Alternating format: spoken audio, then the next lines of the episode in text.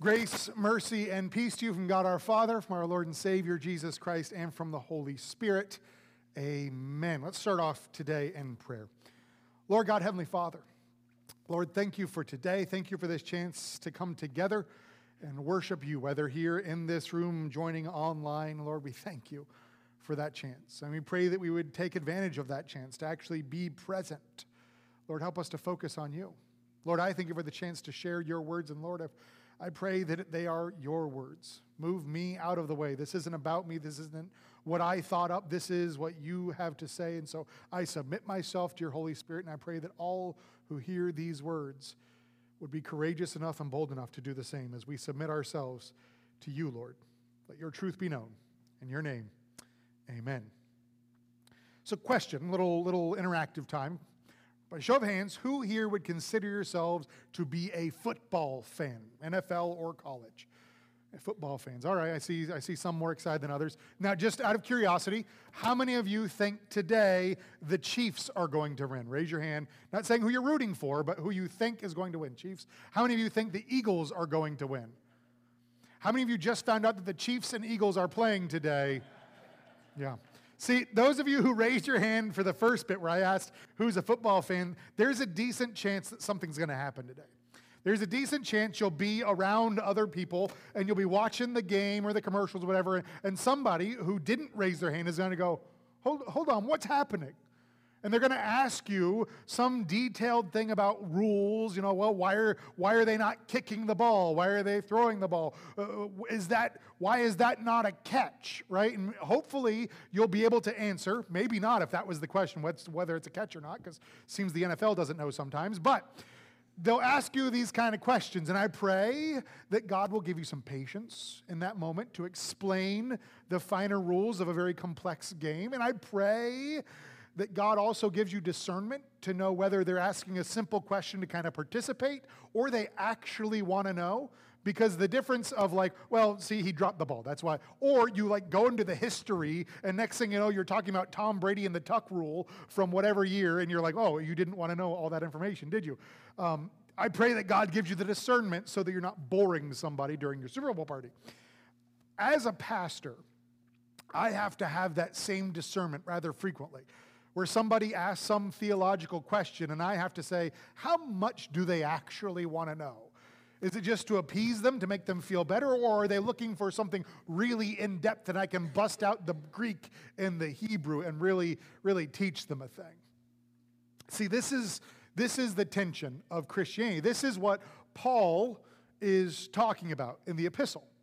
He's saying that when he was in Corinth, he was there for over a year, probably up to a year and a half, establishing the church in this very multicultural city. And what I can kind of glean from what he's saying here is he's caught wind of this standard complaint that many pastors have received that, hey, this other guy teaches a better Bible study than you. That's essentially what's happening, because Apollos has taken over, and Paul is saying, well, yeah, Apollos is great. Apollos, he does the whole Greek philosophy thing. He goes really deep. But listen, you guys weren't ready for that when I was there. He basically is saying, I was doing it on purpose. Yeah, I was just teaching you that way on purpose, right? And so he's saying, you were being fed spiritual milk. You weren't ready for solid food yet, right?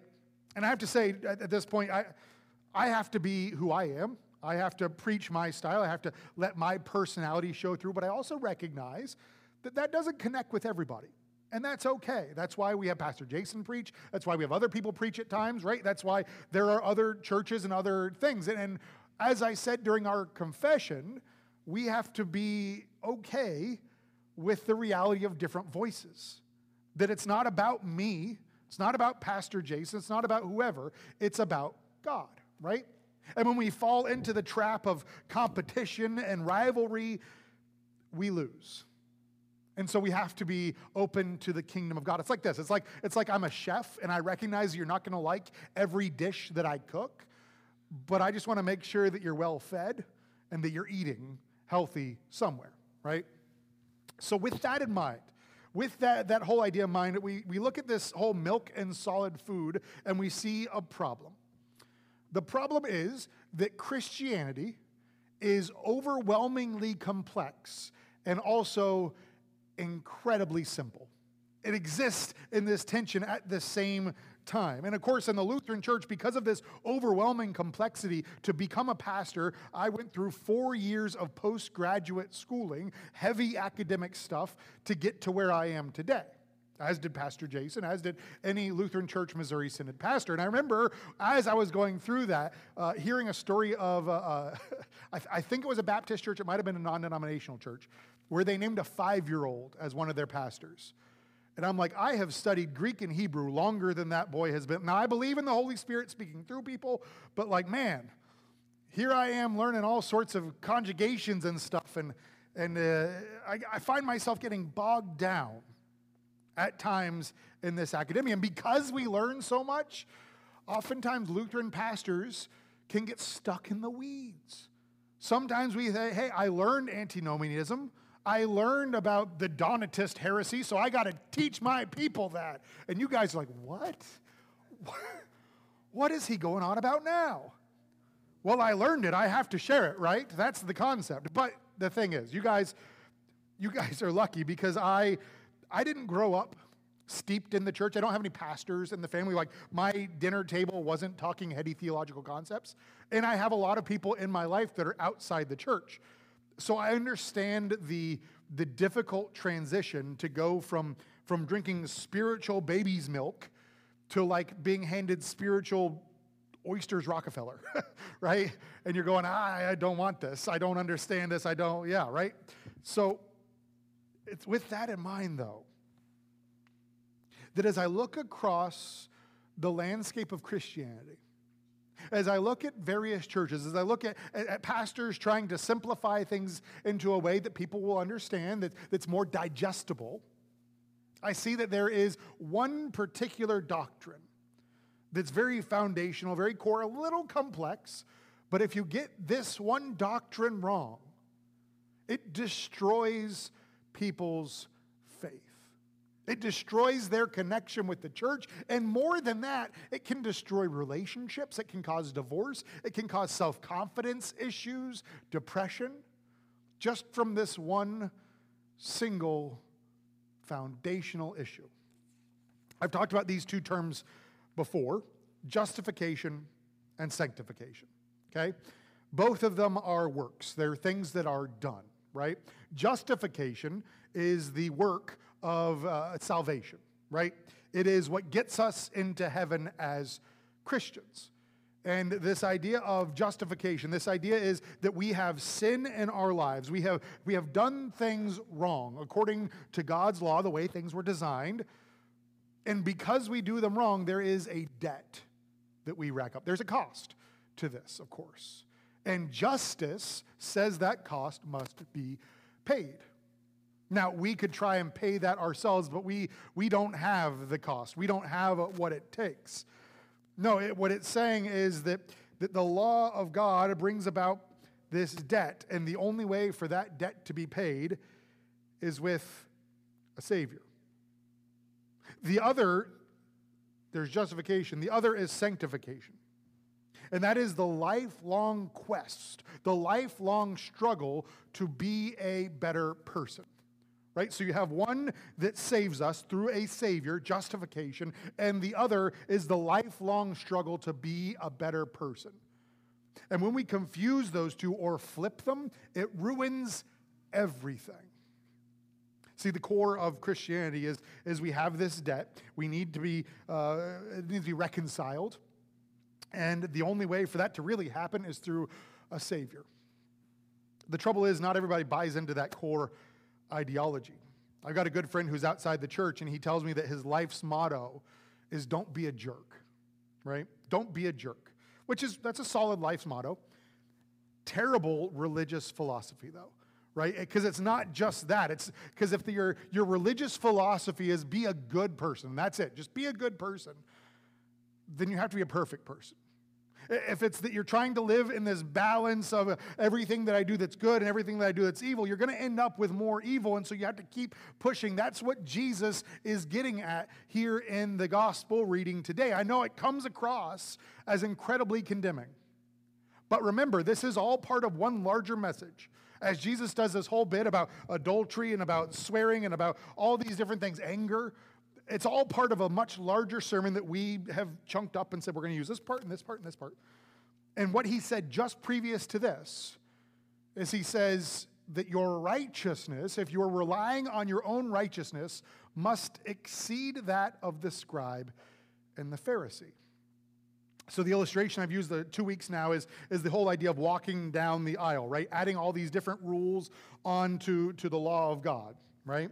And what Jesus is saying, okay, if that is how you're going to reach justification, if that's how you're going to be saved, and you think that being there is what makes you a good person, he's saying, no, you have it all wrong. You have to be like on Memorial Drive. You have to be so far beyond what you even think. Like if you're focused on the sixth commandment, thou shalt not commit adultery, well, guess what? Committing adultery means even looking at somebody with lust in your heart. If he's saying it's fifth commandment, thou shalt not murder. You feel like you're pretty good when it comes to not murdering people. He says, well, hold on. It goes further than that, because even if you harbor anger towards another person, and I don't know what the 30 AD Jerusalem equivalent of Highway 45 is, but I'd be willing to bet that we have experienced anger, and so had they. He's saying, listen, you can't rely on righteousness, because this is what it means to follow the law of God perfectly. This isn't law, this is gospel, because what he ultimately is saying is, y'all need a savior. Y'all need somebody who can pay this price for you, because you can't do it on your own. You're trying to have this pressure on you to win your own salvation. He is Jesus. He is the way. He is the one who came to bring forgiveness, to pay the price of the debt that we rack up. That's justification. That's why we are Christian followers of Christ. That is how we know that we are loved, because God came to this earth, lived the perfect life, and then died the perfect sacrifice. That's what gets us into heaven. That's how we know that God loves us, full stop. That's justification. Now, sanctification, that's saying now that you have been set free of the pressure of trying to live this righteous life, now don't be a jerk, right? Now try and live it's like this. It's like this, okay. Those of you who have kids, you love your kids, right? They're God's gift to you, little angels, right? Whether they're your own flesh and blood or adoption, right? You love your kids. They can do no wrong, but boy, I wish they'd clean up their room every now and again, right? I wish that they'd eat their vegetables every now and again. I still love them. I still love these kids. I still love that they are part of my family. But I wish that they would just be a little bit better. That's God's mindset towards us. I still love you, but there's still a challenge there, because he knows that we can be better. But see, so often we flip those. We flip that justification, I love you no matter what, and put in that sanctification, you must be better. And we say that if you act this way or look this way or talk this way or worship this way or behave this way, then God loves you and you're part of the church. When we flip things, that's how you get looking at our gospel reading and you're thinking, oh, well, see there, people who commit these sexual sins, they're not part of the church. People who get divorced, they're not part of the church. That's how you come into these heresies. That's how you come into these problems. God's justification is in spite of our sin. When we flip those things, we lose sight of what God's love means. We start to put conditions on God's unconditional love. And this doesn't just happen theologically. This doesn't just happen between you and God. This happens in relationships constantly. As a pastor, I'll sit and be going through a marriage counseling session with somebody, and I'll hear words like this, like the wife will say, well, if only he'd pull his weight around the house more with the chores. And she'd say, well, if only she would nag me less. If only he made the right reservation for Valentine's Day, which is coming up, guys, by the way, just FYI. It's coming up on Tuesday, so don't forget. Maybe you already forgotten, this is your reminder. Cool. Make sure your wife didn't notice that. So they make these if statements. This isn't just spouses' relationships. It's also if my kid figures out the right path, then they're welcome home. if my kid apologizes, if my kid stops doing what they're doing, if they stop identifying that way, if they stop doing this, then I'll show them the love. If I just lose weight, then I'll love myself. If I just gain this, get this money, if I just get this promotion, if I just have this status, if I just have a spouse, then I know I'll be complete. If. We're adding conditions onto love that should be unconditional. We're flipping justification and sanctification, and it's destroying our lives. If you've heard nothing else, if you've just been sitting here spacing out this whole time, hear this. Listen, tune in, right? If you're taking notes, this is the thing to write down. Because all those things that I just mentioned, all of those things are good things, right?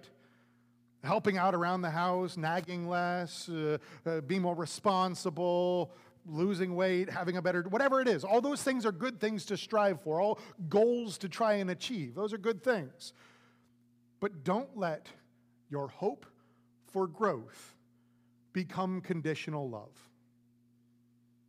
Don't let your hope for growth become conditional love. I'm going to say it one more time because they say it takes 3 times to hear something. Don't let your hope for growth become conditional love. That is true of your relationship with God. That is true of your relationship with your spouse, with your partner, your boyfriend, your girlfriend. That's true of your relationship with your family, your friends, your relationship with yourself, your relationship with your church. Don't let your hope for growth become conditional love, because God's love for you is not conditional. God isn't waiting for you to be a better person to love you. He loves you right now. He loves you right now, even though he knows about the mistakes of your past. He knows about the mistakes you're doing. Even right now, he knows, and yet his love for you is right now. And yet he still challenges you because he knows you can do better. You can be better. He challenges you because he knows you and loves you and he trusts you. He knows what you're capable of. He knows the potential you have. So challenge yourself to continue to live that sanctified life, growing ever closer to what God has designed for this world, what God designed for you when he made you. We get caught up in complex ideas. So I'm going to make this as simple as possible. God made you. He knows you. He knows your personality. He knows your strengths. He knows your weaknesses. He knows your story. And he loves you right now. He also knows what you're capable of. And he challenges you to grow, to be more how he designed you to be more how he designed this world to be. But whether you achieve those goals or not doesn't change the fact that he loves you, no matter what. That's the message of our God. That is justification and sanctification. It's as simple as that. And so I pray that we can continue to grow together, knowing that that love drives us ever on, that we can share that love, share that message with the world as we strive to be more and more like the love and compassion modeled by Jesus himself. Let's live that simple life out, knowing that we are loved no matter what. Amen.